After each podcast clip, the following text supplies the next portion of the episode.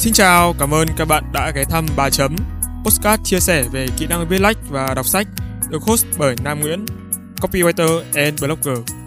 Bây giờ, hãy cùng mình phiêu lưu trên chuyến hành trình trải nghiệm với con chữ, khám phá kiến thức mới, học hỏi và phát triển bản thân. Chúc các bạn có thời gian vui vẻ và ý nghĩa cùng ba chấm. Chào mừng các bạn đã quay trở lại Postcard ba chấm. Sau episode năm vừa rồi, có lẽ mình không làm thêm số nào dài như thế nữa đâu. Ôi trời ạ! À. Để thua một postcard có thời lượng dài, thì một trong những sự lựa chọn tối ưu đó là cắt nhỏ và thu từng đoạn một.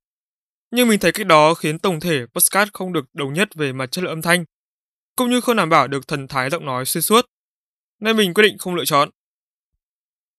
Vì thế mà ở tập postcard vừa rồi, dù kéo dài đến ba mươi phút nhưng mình vẫn cố gắng để thu âm liên tục. Và thật sự là khi thu xong, mình cảm thấy vẫn thở được, quả là kỳ tích các bạn ạ. Đùa thôi. Đối với mình, thật ra podcast dài hay ngắn không quá quan trọng. Quan trọng là nội dung mà tập đó mang lại như thế nào.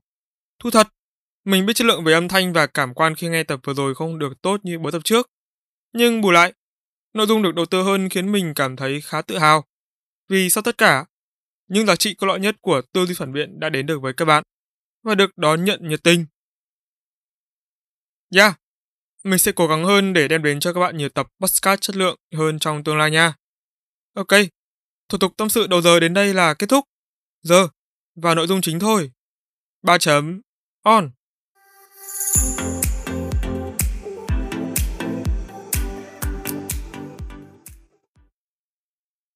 Tập podcast ngày hôm nay liên quan đến viết lách, một chủ đề khiến mình tràn đầy cảm hứng mỗi khi nói về nó. Có một sự thật thú vị. Mình đã fall in love Wise ngay từ lần viết bài đầu tiên. Có thể nói, đó là khi mình bắt đầu viết nhật ký. Tầm hơn chục năm trước thì việc một đứa con trai viết nhật ký được xem như là chuyện lạ ấy các bạn. Vì thế đó đa số người vẫn quan niệm chỉ có con gái mới viết nhật ký. Con trai mà làm chuyện đó sẽ bị xem như yếu đuối, ủy mị, kiểu có tính cách không được nam tính ấy. Nhưng mà dĩ nhiên, mình mặc kệ cho tất cả sự chê bai đó và cứ tiếp tục viết. Vì cái sự thỏa mãn về mặt cảm xúc lúc đấy rất lớn các bạn ạ. Lúc đó không hẳn là mình viết điên cuồng hay viết theo đúng nghĩa đen là biến chữ thành bài đâu. Mà đơn thuần là mình viết bất kỳ điều gì đang có trong đầu mình ấy. Từ danh bạ điện thoại, tên các quốc gia trên thế giới, các ngày lễ kỷ niệm, cho đến cả thông tin bài hát. Theo đó mình có sở thích khá hay đó là liệt kê tất tần tật tên các bài hát và ca sĩ mà mình biết. Sau đó thì còn nhờ bố in hộ là bài hát ra giấy để cầm đọc và hát theo nữa cơ. Nghe có vẻ hơi dị nhưng chính ra là cái dị này lại là một trong những yếu tố đưa mình và chữ đến được với nhau đấy. Mọi người ạ. Câu chuyện về việc nhật ký của mình là câu trả lời duy nhất cho câu hỏi nơi tiêu đề. Làm thế nào để viết nhiều hơn? Việc của bạn là cứ viết đi. Viết bất kể thứ gì đang có trong đầu bạn. Nghe thật đơn giản phải không? Thật ra là nó chỉ đơn giản khi bạn hiểu nghĩa trên mặt chữ và giai đoạn đầu của viết lách thôi. Nhưng đó cũng là quá đủ khi bạn mới tập viết. Và xác định xem, đây có thực sự là công việc bạn muốn theo đuổi đến tận cùng hay không? Với nhiều người, khi nghe câu trả lời cứ viết đi sẽ thấy đôi chút khó chịu. Vì nó giống kiểu một câu trả lời bâng cua. Hay những ai suy nghĩ kỹ hơn chút thì sẽ thấy cứ viết đi mang tính chất khá là gượng ép. Vậy rốt cuộc, cứ viết đi là viết cái gì và làm thế nào để cứ viết đi? Postcard dưới đây sẽ cho bạn biết câu trả lời thỏa đáng. Đừng rời khỏi Postcard bất kỳ phút nào nha. Vì biết đâu, bạn sẽ bỏ lỡ mất điều gì có thể giúp ích được bản thân trong tương lai đấy. Ok, let's play!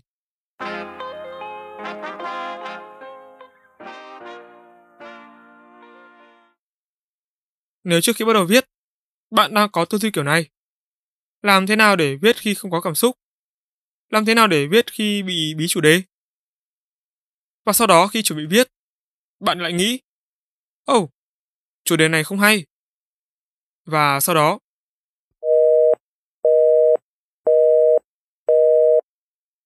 thì bạn sẽ chẳng bao giờ có thể thực hiện bất kỳ công việc nào, kể cả là viết lách. Vậy, vấn đề ở đây là gì?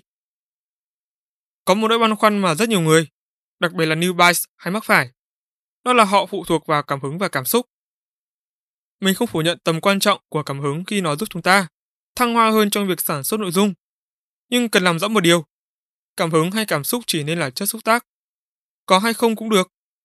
Chính vì thế, nó không nên bị phụ thuộc và lạm dụng quá nhiều trong viết lách. Và nếu bạn đang thắc mắc về lý lẽ, với mình thì cảm hứng là lý do để mình viết. Nếu không có lý do cụ thể cho việc này, nội dung được sản xuất ra sẽ không đạt chất lượng. Được rồi, vậy để mình nói cho bạn biết một sự thật thú vị. Cảm hứng ở xung quanh bạn và chúng luôn thường trực ở đó. Đó có thể là những sự vật, hiện tượng bạn nhìn thấy khắp nơi trong cuộc sống, công việc bạn làm thường ngày, cuộc đối thoại giữa bạn với mọi người. Tất cả những sự kiện xảy ra xung quanh đều có thể là nguồn cảm hứng của bạn. Mà thật ra, nếu đã định hình bản thân là một container chính gốc, thì việc viết bất kỳ điều gì trong bất kỳ hoàn cảnh nào là điều bắt buộc phải làm được. Ok, bây giờ vào vấn đề chính thực sự này. Gà chuyện làm thế nào để có cảm hứng viết sang một bên? Hãy cùng mình tìm hiểu việc viết nên được bắt đầu từ đâu và làm thế nào để phát triển nó một cách lâu dài nhé. ba năm trong nghề viết giúp mình nhận ra rằng viết lách là một trong những bản năng nguyên thủy của con người.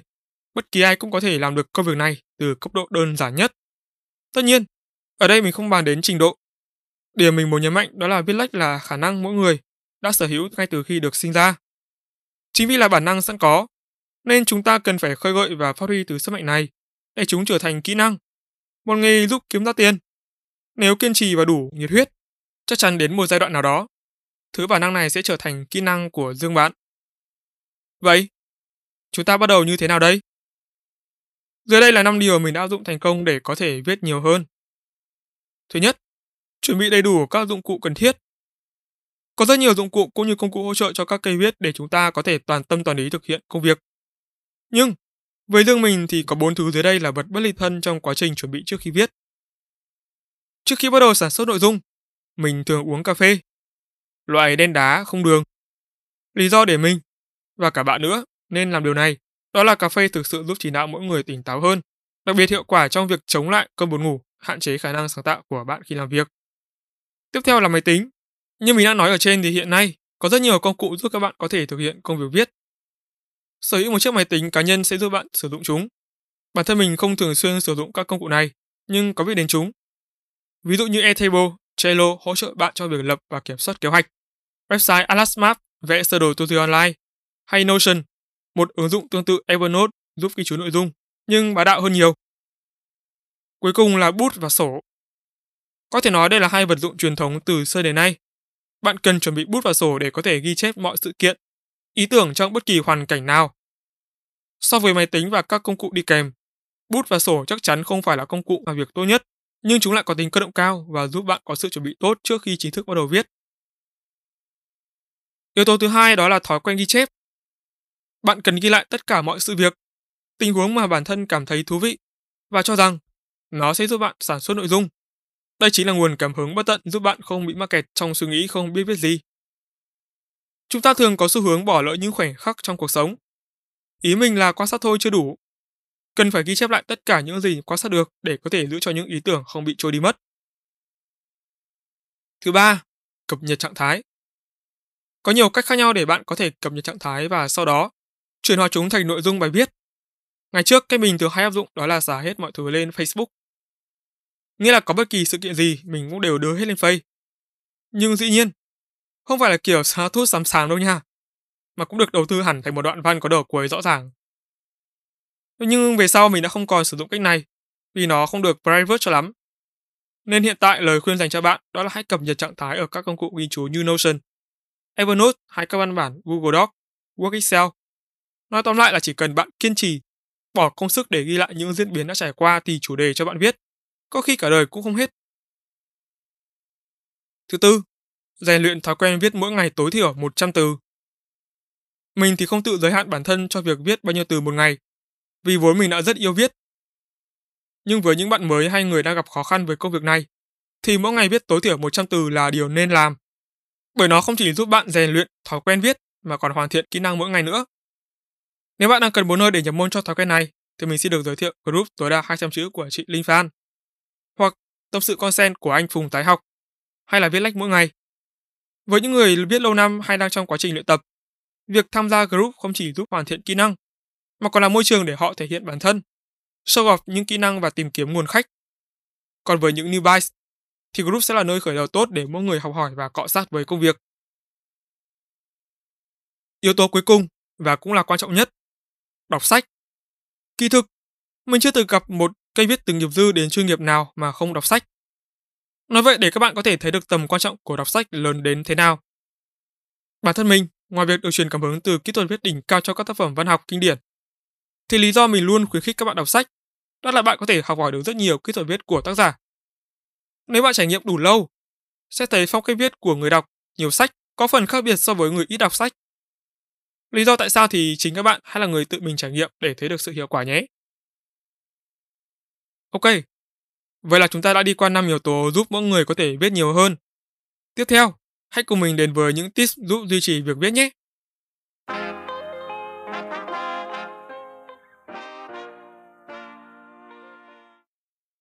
Trong phần hai này, mình sẽ chia các yếu tố thành hai phần cần và đủ.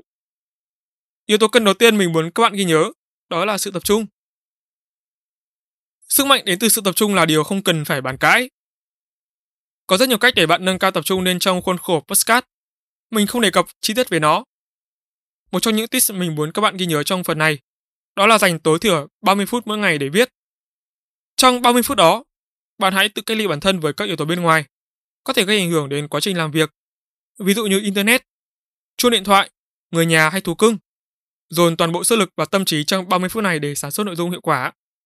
Về sau, khi đã quen với sự tập trung trong quá trình viết, bạn có thể tự nới lỏng một số quyết định ban đầu. Tuy nhiên, hãy kỷ luật bản thân thật tốt để hoàn thành nhiệm vụ xuất sắc nha. Thực tế, ba mươi phút quá ngắn nếu bạn thực sự tập trung làm việc. Con số đúng hơn có thể cao hơn rất nhiều. Bằng chứng là mình khi mới tập viết toàn cắm mặt gõ phím đến suốt mấy tiếng đồng hồ thôi. Bạn nào mà viết nhiều ấy thì có thể kiểm chứng điều này là đúng. Thứ hai, tự ý thức. Nếu không tự đưa bản thân vào khuôn khổ, ý thức được tầm quan trọng của việc mình đang làm, chắc chắn bạn sẽ khó duy trì được việc viết lâu dài. Và không chỉ trong phạm vi công việc thôi đâu, mà đối với bất kỳ lĩnh vực nào trong cuộc sống, tự ý thức cũng nên được ưu tiên hàng đầu. Thứ ba, xây dựng quy trình. Ngay từ quy trình có vẻ hơi máy móc, nhưng đây chính là yếu tố không thể thiếu nếu bạn muốn duy trì việc viết. Thực tế, mọi thứ đều cần có quy trình để cho kết quả công việc tốt hơn. Mình nhận thấy nhiều người, đặc biệt là các bạn trẻ thường bỏ qua điều này và làm việc theo cảm tính. Nó khá là nguy hiểm đấy, bởi phần nào nó sẽ ảnh hưởng đến tiến độ chung và hiệu quả công việc, cũng như khiến họ chóng chán với công việc đó, ở đây là viết lách. Tiếp theo, sẽ là bốn yếu tố đủ bạn cần ghi nhớ. Thứ nhất, tự cô lập. Đây là yếu tố tiên quyết phải có trong danh sách này. Tự cô lập là một cách để bạn tự ý thức bản thân. Khi bắt đầu viết, hãy đưa bản thân vào trong không gian kín, nơi chỉ có một mình bạn. Tránh tiếp xúc tối đa với bên ngoài, hoặc tốt hơn hết là cách ly hẳn trong thời gian ngắn. Trong thời gian này, bạn hãy cố gắng để tận dụng viết tốt nhất có thể. Thứ hai, tạo không gian phù hợp. Mỗi người sẽ có một không gian phù hợp để làm việc riêng. Có thể đó là coworking, office, thậm chí là ngay tại nhà. Việc đặt bản thân vào trong một không gian riêng để viết cực kỳ quan trọng. Nó gần giống với cảm giác an toàn, nơi bạn có thể làm mọi thứ mà không sợ bị ảnh hưởng bởi bất kỳ điều gì.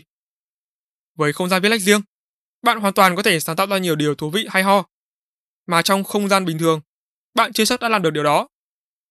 Cá nhân mình đã thử qua rất nhiều không gian, môi trường khác nhau nhưng cuối cùng dừng lại ở quán cà phê quen.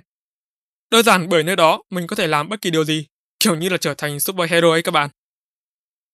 Thứ ba, đặt mục tiêu. Chắc chắn rồi, bạn không thể nào cứ viết trong vô định được có đúng không? Vậy thì hãy tự đặt mục tiêu cho riêng mình. Hãy bắt đầu từ những câu hỏi đơn giản như: tại sao tôi phải viết bài này? Tôi viết bài này nhằm hướng đến đối tượng nào? Sau khi trả lời và hoàn thành xuất sắc những câu hỏi trên, nghĩa là có sản phẩm chứng minh. Khi đó, bạn hãy bắt đầu nghĩ đến những mục tiêu lớn hơn. Ví dụ như kế hoạch viết bài trong một tháng, hoặc kế hoạch để hoàn thiện một ý tưởng. Hay xa hơn, bạn có thể xây dựng fanpage, cộng đồng để thu hút thêm tệp khách hàng, fan cho riêng mình. Thứ năm, đừng trì hoãn. Các cụ đã có câu, việc hôm nay chớ để ngày mai. Hãy cố hoàn thành mục tiêu đã đặt ra ngay tại thời điểm đó, dù cho lý trí hay cảm xúc muốn trì hoãn. Bạn cũng không được phép để điều đó xảy ra. Đừng trì hoãn cũng là yếu tố cuối cùng giúp mỗi người phá vỡ giới hạn để viết nhiều hơn. Đến đây, số podcast lần này của ba chấm cũng sẽ phép được kết thúc. Thực tế là việc làm thế nào để chúng ta có thể viết nhiều hơn rất đơn giản. Mình đã cố gắng cô đọng tất cả các ý trên một cách ngắn gọn nhất để các bạn có thể dễ dàng khi thực hành. Kết thúc podcast, mình sẽ được tặng các bạn một câu thần chú. Hy vọng nó sẽ là động lực cho bạn mỗi khi cảm thấy chán nản. Không quan trọng bạn bước đi nhanh hay chậm, chỉ cần bạn vẫn luôn luôn bước. Thành công nhất định sẽ đến. Sớm thôi. Cuối cùng, đừng quên nhấn follow kênh Postcard để không bỏ lỡ những chia sẻ về nghề viết, cũng như tâm sự tuổi trẻ sẽ được Ba Chấm xuất bản trong tương lai nhé. Còn bây giờ, xin chào và hẹn gặp lại các bạn ở những số tiếp theo. Ba Chấm off.